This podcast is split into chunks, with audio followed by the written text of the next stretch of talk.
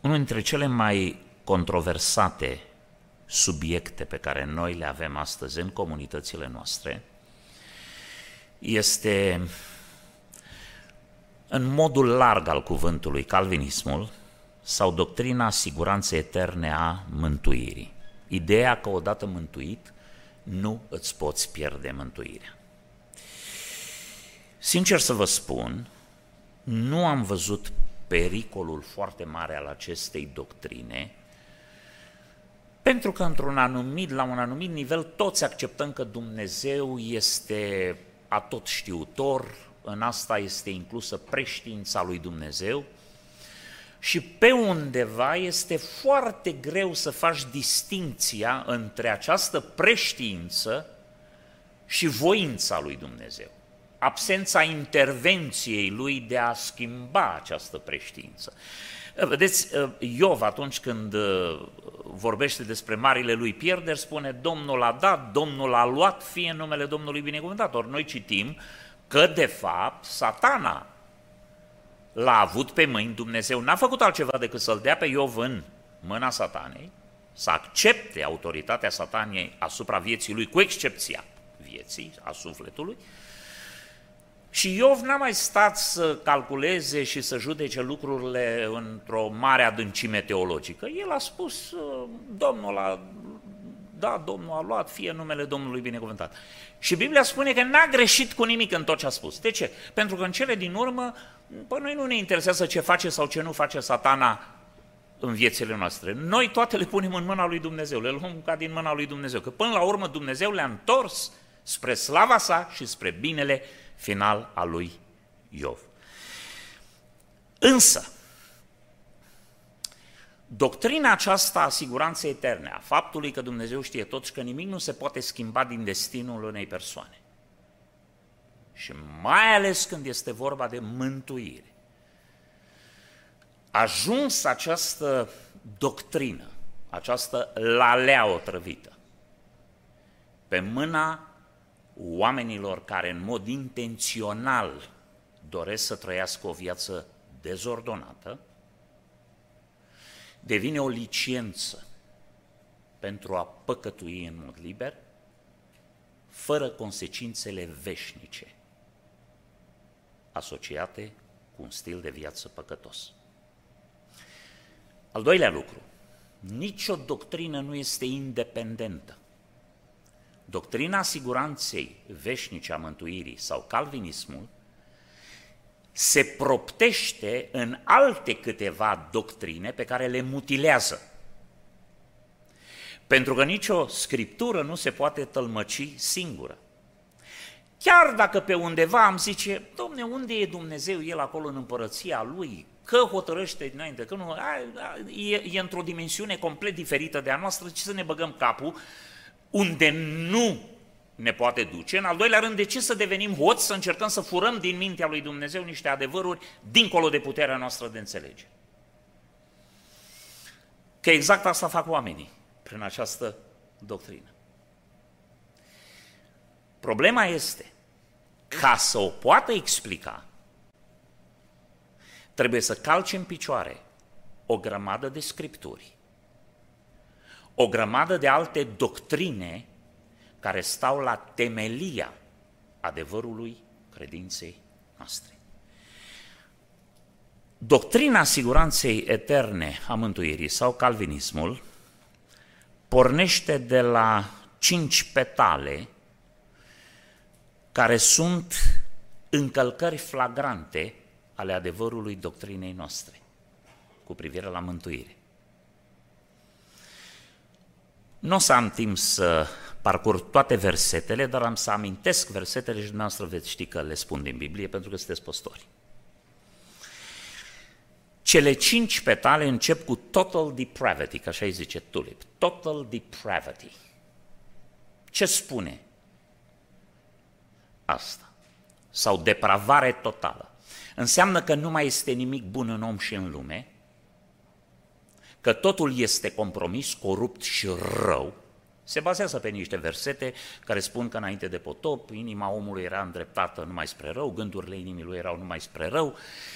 niște versete unde citim că nu găsesc nimic bun în mine. În toate versetele în care omul se compară cu Dumnezeu, nu există nimic bun în om. Dar asta nu înseamnă că nu e nimic bun în om și în lume. Nu există depravare totală. Vă aduc aminte ce spune Moise din partea lui Dumnezeu pentru Israel în Deuteronom. Spune să n-ai nicio problemă că adevărul nu este departe de tine, binele nu este departe de tine, el este în gura ta, el este aproape de inima ta. Și omului se spune alege binele, dacă poți să alegi binele, înseamnă că există bine în lumea asta, pe pământul ăsta. În capacitatea ta de a atinge, de a-ți însuși binele. E la îndemâna ta. Apostolul Pavel citează lucrul ăsta atunci când spune să nu zică nimeni unde găsesc eu binele, sau trag pe Iisus din cer, sau știți ce spune în Roman, capitolul 10. Binele este accesibil și găsim mult bine în lumea asta acte caritabile, oameni care se salvează unii pe alții, oameni care își dau viața unii pe... Când o mamă poartă în pântecele ei 9 luni un bebeluș, un copil și îl naște, ăsta e un bine de ordin absolut. Când doi soți se iubesc și își încheie drumul căsniciei lângă un mormânt, fără să fie neapărat creștini, și și-au trăit o viață decentă, de integritate, e un bine.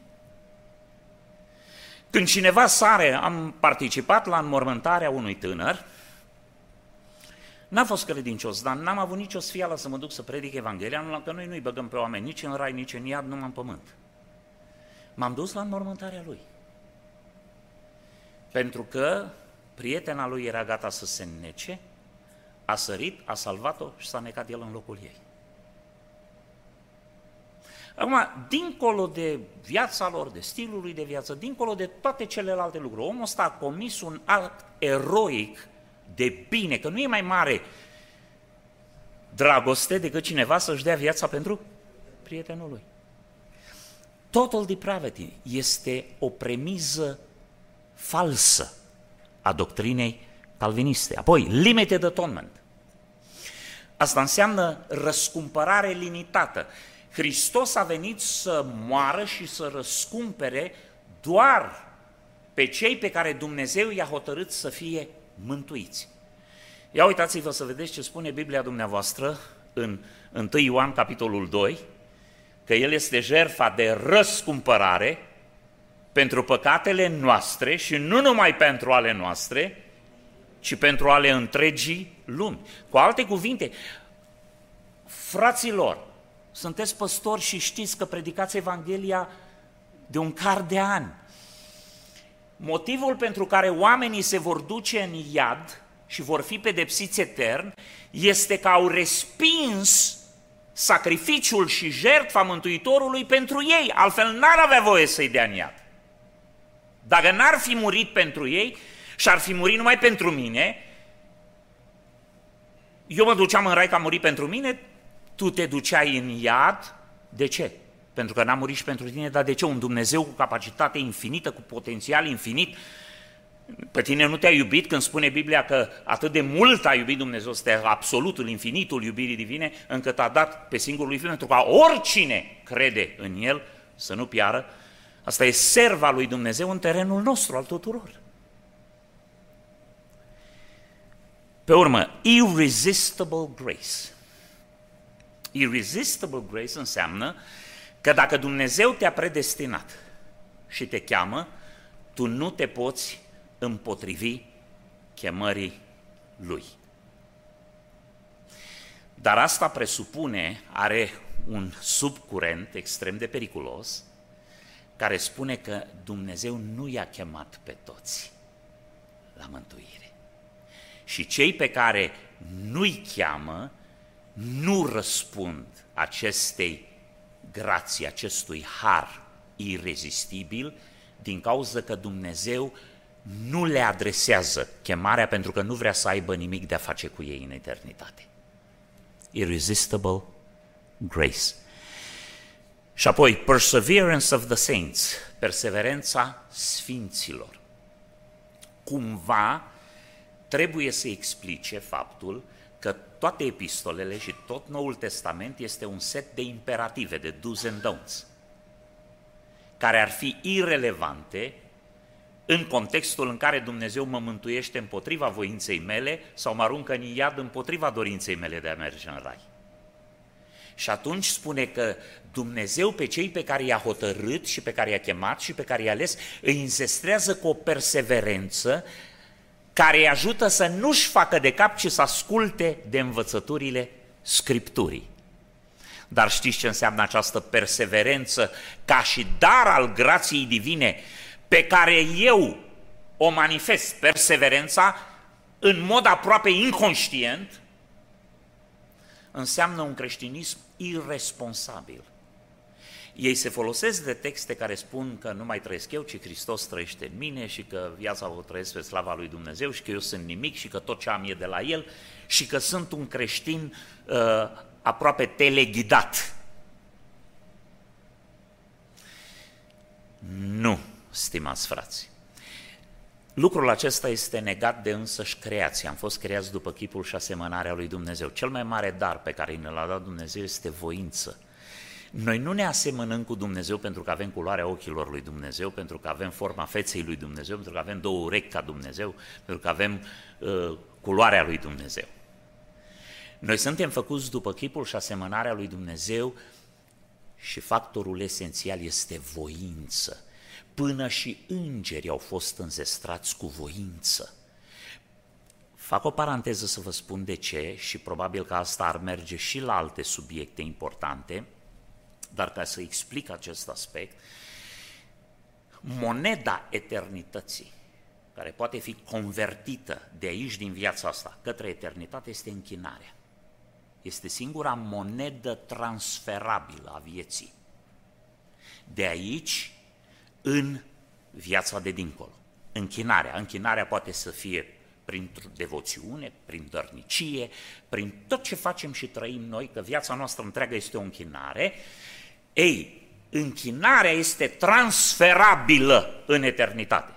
Inclusiv posesiunile noastre materiale, că Biblia spune strângeți-vă comori în cer. Cum? Dându-le pe astea de pe pământ în numele Domnului. Sau vinde averea, două la săraci și vei avea o comoară în cer. Deci, închinarea. Închinarea nu poate fi forțată. Închinarea forțată nu se transferă. Ori în lumea spirituală în care există diavolul și cumpărăția lui, ei vor capitalul ăsta al închinării. Ei îl doresc. Numai da, dacă ar fi după diavolul, și s-a procedat în istorie la închinare forțată, l-a bătut și la așa până când l-a pus să se închine. Foarte, la foarte mulți le e frică că o să vină anticristul să ne forțeze să luăm semnul fiare. Și ce ne facem dacă vine și mă ia și îmi pune ștampila sau îmi bagă microchipul sau îmi face vaccin? Ce, ce mă va?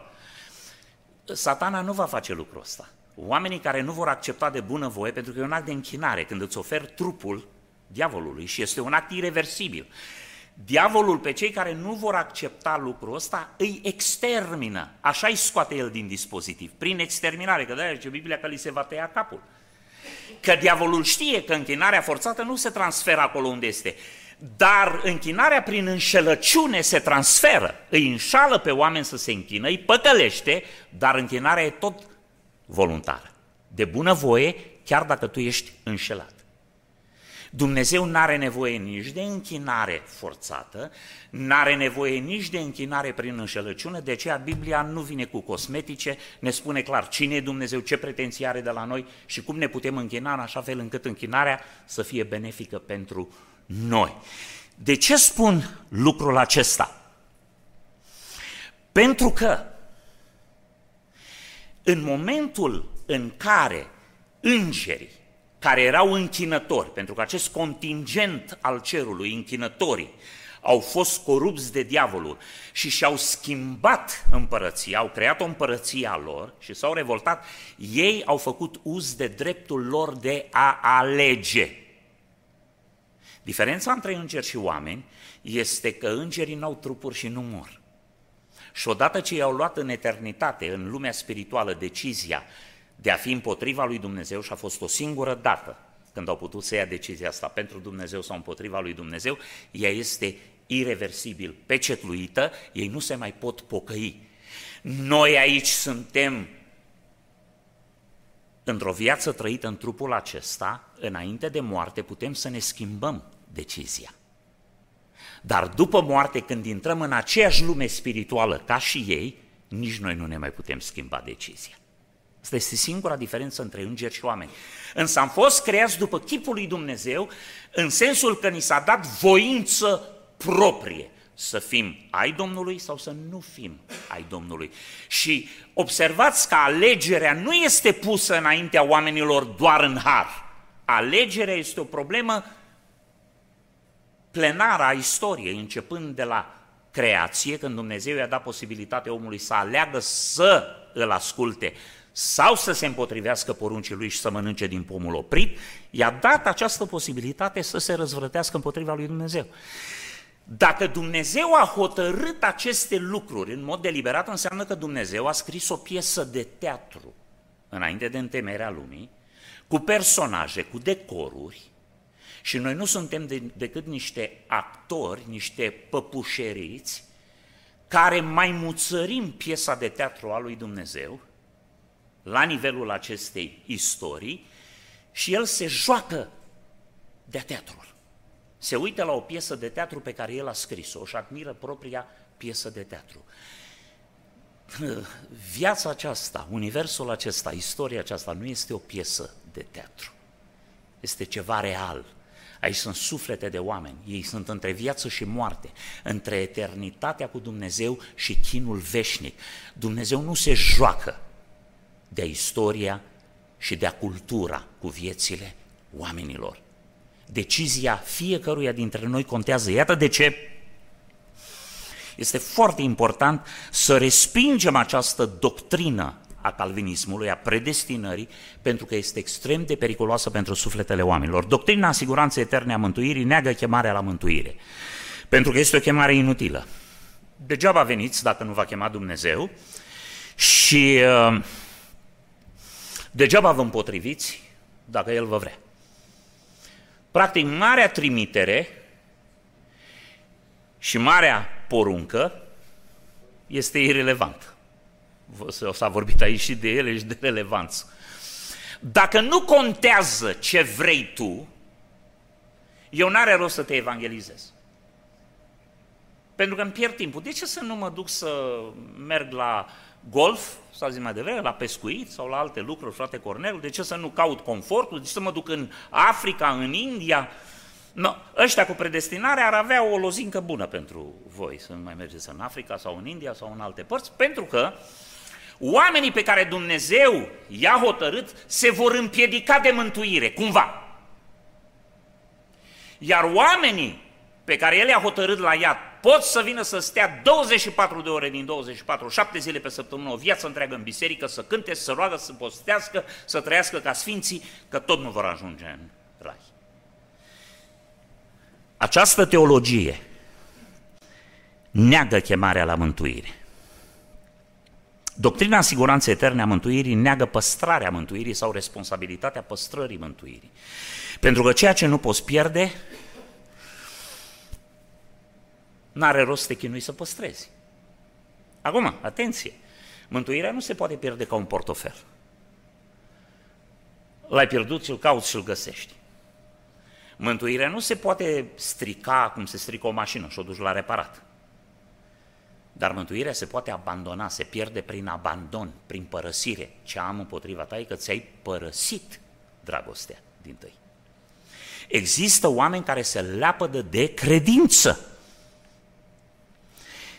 Mai mult decât atât. Nu numai că nu e nevoie să păstrezi ceea ce nu poți pierde, dacă ai fost ales. Nu poți pierde ce nici n-ai primit dacă ești în biserică și asculți cuvântul care spune păzește-te, veghează, roagă-te, postește, dacă n-ai fost ales.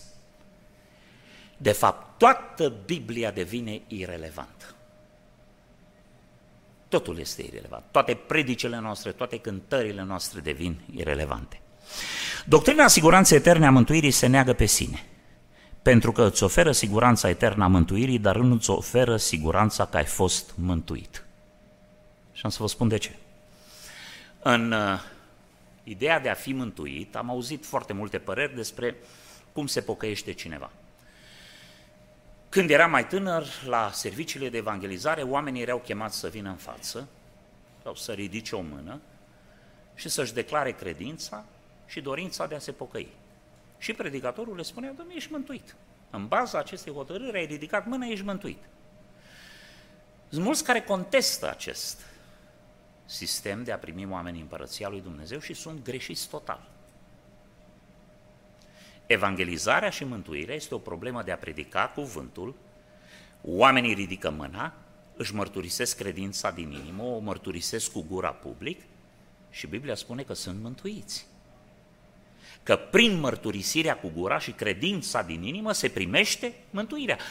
Mai mult, în momente de criză majoră, într-un moment când omul e la un milimetru de moarte, auzi, domnule, cine va chema numele Domnului va fi mântuit. Sunt oameni care nici măcar nu mai au timp să facă tot ce ține de ritualul nostru. Sunt luminați dintr-o dată și strigă, Dumnezeule! Eu cred și în posibilitatea, nu le predic la oameni să aștepte până atunci, dar mântuirea este o problemă de a crede și de a mărturisi. Atât! Și eu le pot garanta la o mie de oameni, dacă odată ridică mâna și se pocăiesc, că sunt mântuiți. Calvinistul vine și spune, și el se bucură de secerișul ăsta, și el se bucură de succesul ăsta. Și el îi declară mântuiți. Dar dacă câțiva dintre ei pe parcurs cad și se întorc în lume, el nu poate să spună că au fost mântuiți, pentru că pe urmă trebuie să accepte că și-au pierdut mântuirea. Și atunci el merge înapoi la actul convertirii și îl rescriu, rescriu istoria lui și spune, de fapt n-ai fost mântuit atunci. Dacă erai mântuit cu adevărat, nu cădeai, nu te depărtai de Dumnezeu. Și atunci eu n-am ce face decât să-l iau și de gât și de urechi pe ăsta cu laleaua lui cu tot și să-i spun, bă, deci tu îmi promiți că dacă chiar sunt mântuit, nu mai pierd niciodată. Dar nici măcar nu pot garanta că am fost mântuit când am făcut exact ce îmi spune Biblia. Am ridicat mâna și mi-am mărturisit credința din inimă. Tu atunci nu mă poți declara mântuit. Tu trebuie să aștepți până mor. Și nici atunci nu mă poți declara mântuit pentru că nici noi nu putem declara pe nimeni mântuit sau nemântuit decât în baza unui act pe care l-am văzut și pe care îl mărturisește el. Până la urmă Dumnezeu le știe pe toate. Ce se va întâmpla în eternitate, acum la mormântări, vorbim pe oameni de bine, nicio problemă, dar s-ar putea să fim surprinși uneori. Că Dumnezeu le știe pe toate. Însă ca doctrină, nu mă refer ca practică, ca doctrină, când omul ridică mâna în sus, își declară credința din inimă, eu sunt obligat să spun că e mântuit. Pentru că altfel toată Evanghelia cade la pământ. Și pe urmă trebuie să-i predic o viață întreagă și spun, băi, ai grijă de mântuire. Veghează asupra mântuirii, că e o mare valoare, să nu o pierzi, să nu o străinezi, să nu te lepezi, să nu păcătuiești. Și atunci toată Evanghelia face sens.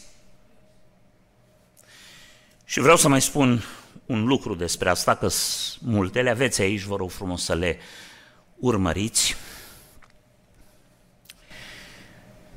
Am să spun ceva care pare ciudat la prima vedere, dar nu este. Face parte din Scriptură și din felul cum îl prezintă Scriptura pe Dumnezeu. Noi toți știm că Dumnezeu are atribute infinite. A tot știință, a tot putere și omniprezență, a tot prezență. Când însă îl găsim pe Dumnezeu pe paginile Scripturii, de multe ori îl vedem în circumstanțe care neagă aceste atribute. Și vă dau câteva exemple. Dumnezeu este surprins. Ce-i cu via asta, domnule? Eu am venit și eu să coleg două, trei boabe dulci și când colo sunt acre. Îl vedem pe Dumnezeu dezamăgit ce mai puteam să fac viei mele și nu i-am făcut de, de stricăciunile astea? Îl vedem pe Dumnezeu curios. Mă duc să văd dacă ce a ajuns până la mine e adevărat. Îl vedem pe Dumnezeu că regretă. Regret că l-am făcut pe om. Mai bine nu făceam. Păi n-ai știut dinainte ce o să se întâmple? Și l-ai făcut. Dragii mei, pentru ca Dumnezeu să se intersecteze cu istoria și cu capacitățile noastre limitate, El trebuie să se coboare la nivelul nostru și să ne explice viața și să se prezinte pe sine la nivelul nostru de înțelegere. Billy Graham spunea odată cum avertizezi o furnică de faptul că se îndreaptă către un mare pericol. Poți să pui mâna în calea ei, poți să faci ce vrei, obstacole, ea merge pe drumul ei. Zice, singura șansă e să devii furnică și să-i vorbești pe limba ei.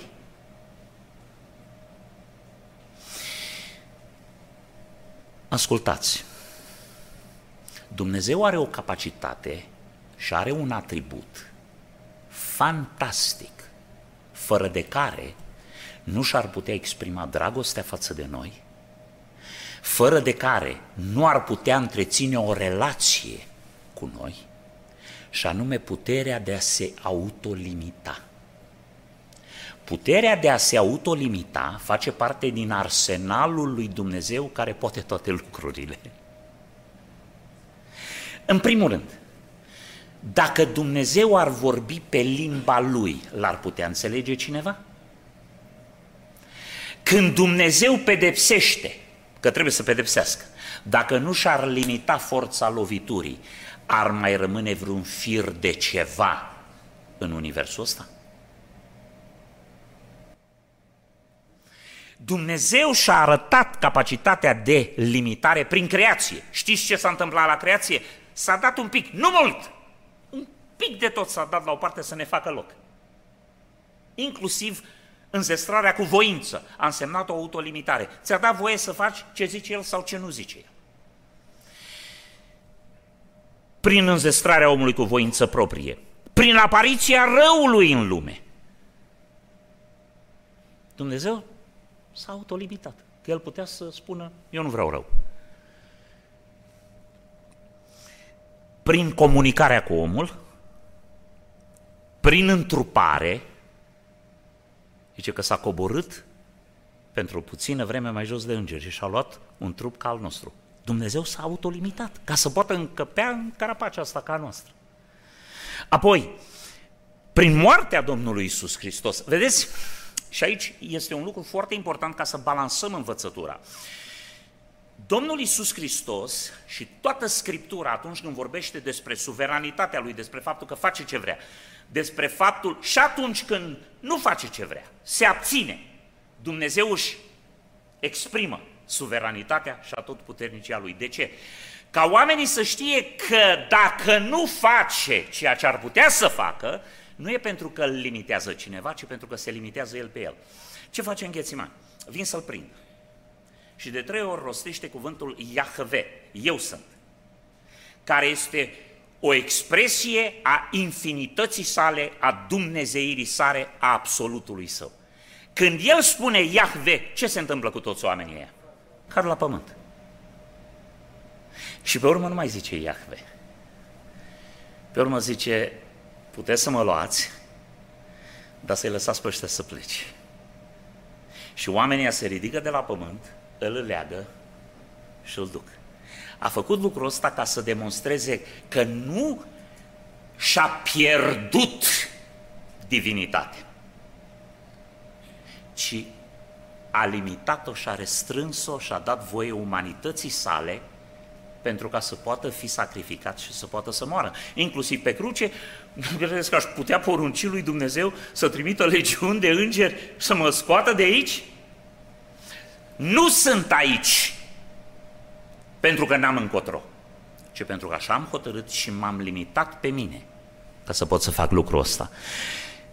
Prin rai și iad. Pentru că eternitatea se împarte în două compartimente, unde va fi Dumnezeu și de unde se retrage Dumnezeu. ca să poată fi chinuiți acolo oamenii care au respins jertfa Domnului Isus Hristos. Dragii mei, cum gândește Dumnezeu acolo unde este El pe tronul Lui? Dincolo de dimensiunea noastră. Să nu încercăm să înțelegem, pentru că o să ne doară capul rău de tot. Și când o să încercăm să intrăm în mintea lui Dumnezeu, este un univers infinit în care ne vom rătăci și ne vom pierde și mulți oameni încercând prea mult să le explice pe Dumnezeu, au emis erezii nimicitoare, periculoase. Haideți să rămânem la Evanghelia care ni s-a dat. Evanghelia care ni s-a dat este duceți-vă în toată lumea, propovăduiți Evanghelia la orice făptură, cine va crede și se va boteza va fi mântuit, iar cine nu va fi osândit. 2. învățați să păzească tot ce v-am poruncit. 3.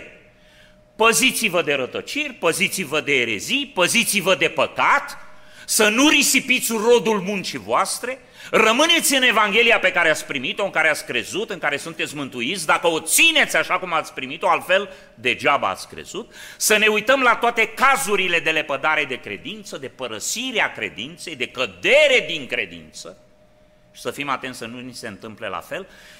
Și aș vrea să închei cu evrei, unde spune că există oameni mântuiți, luminați de Duhul Sfânt și care totuși au căzut.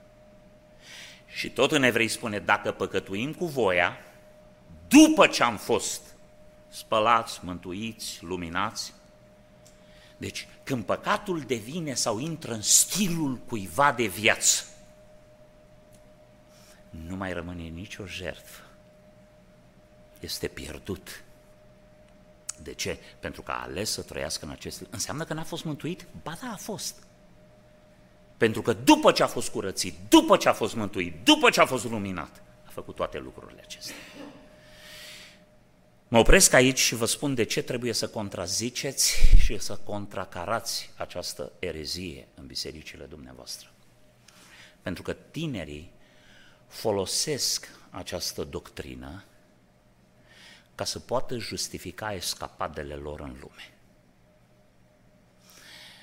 Inclusiv pentru predicatorii sau pentru bisericile care cred în predestinare, doctrina aceasta este nepredicabilă.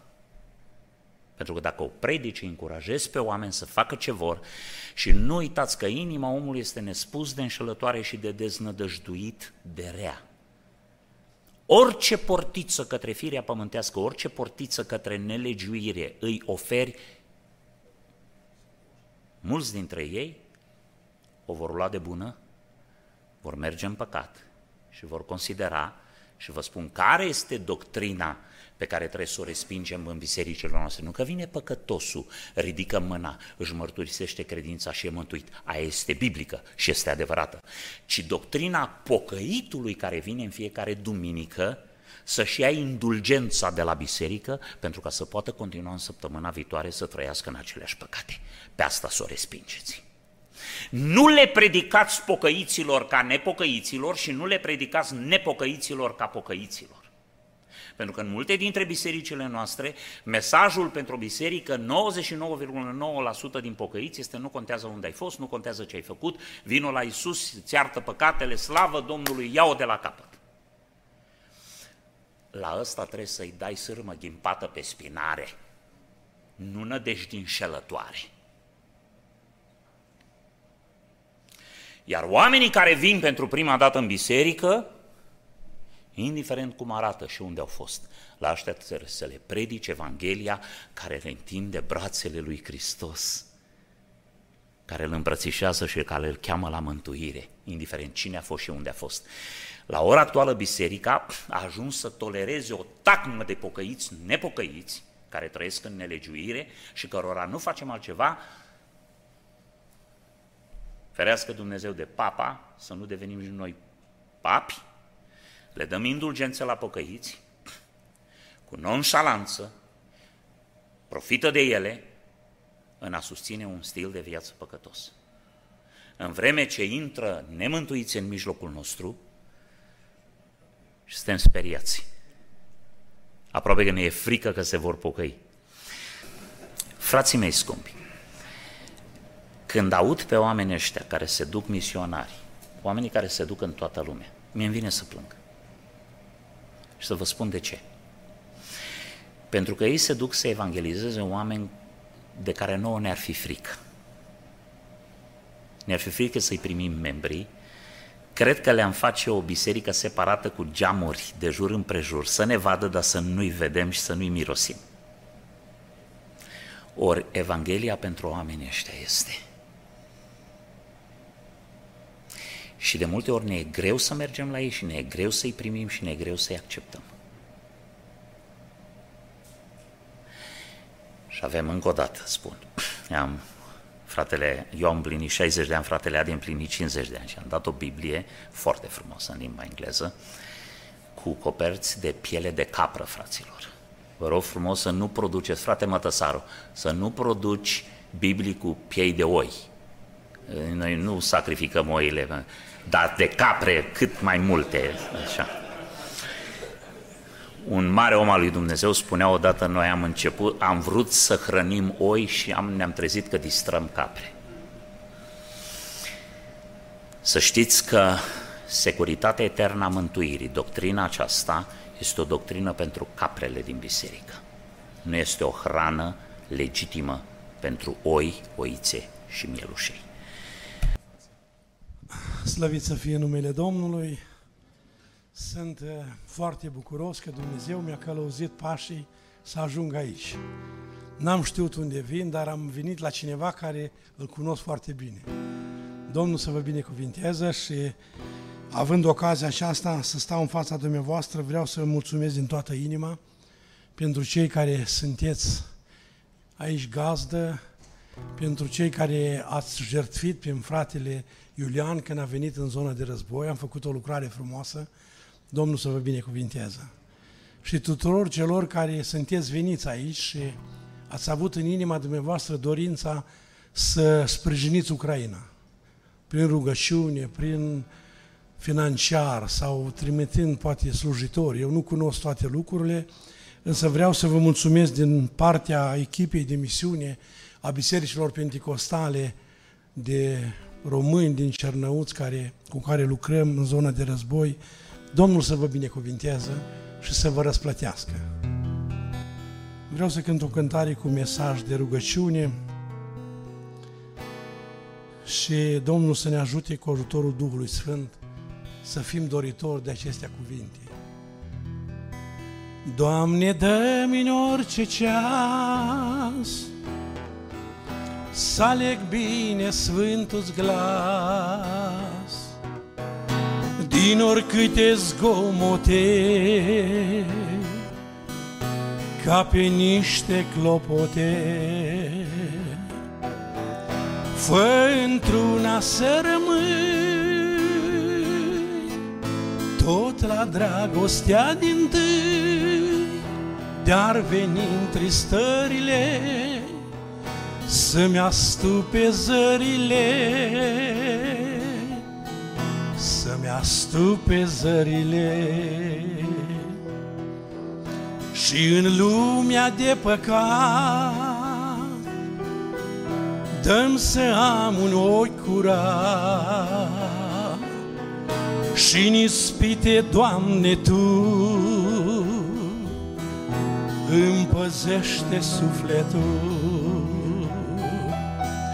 îmi sădește dor în piept, zi și noapte să te aștept și să-ți fac căinete de să sosești mai repede, să sosești mai repede. Iar dacă vrăjmașul vei șapte-mi o suflănure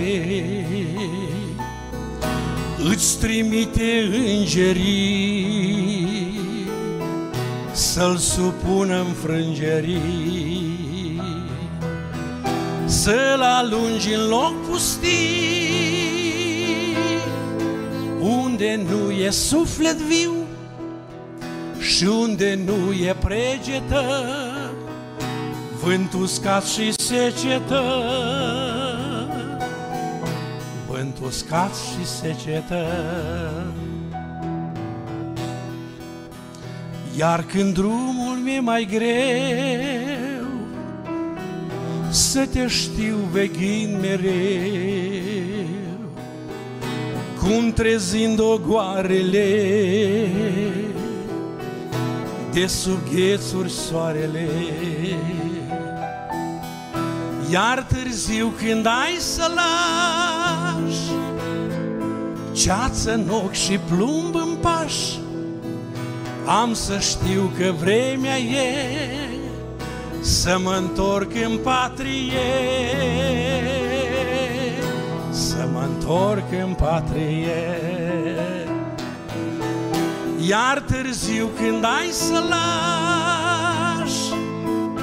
ceață în ochi și plumb în paș, am să știu că vremea e să mă întorc în patrie, să mă întorc în patrie.